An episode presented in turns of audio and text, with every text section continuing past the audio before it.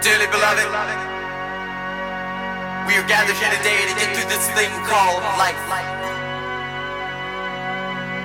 Electric word, life, it means forever, and that's a mighty long time. But I'm here to tell you, there's something else. The afterworld. A world of never-ending happiness. You can always see the sun, day or night.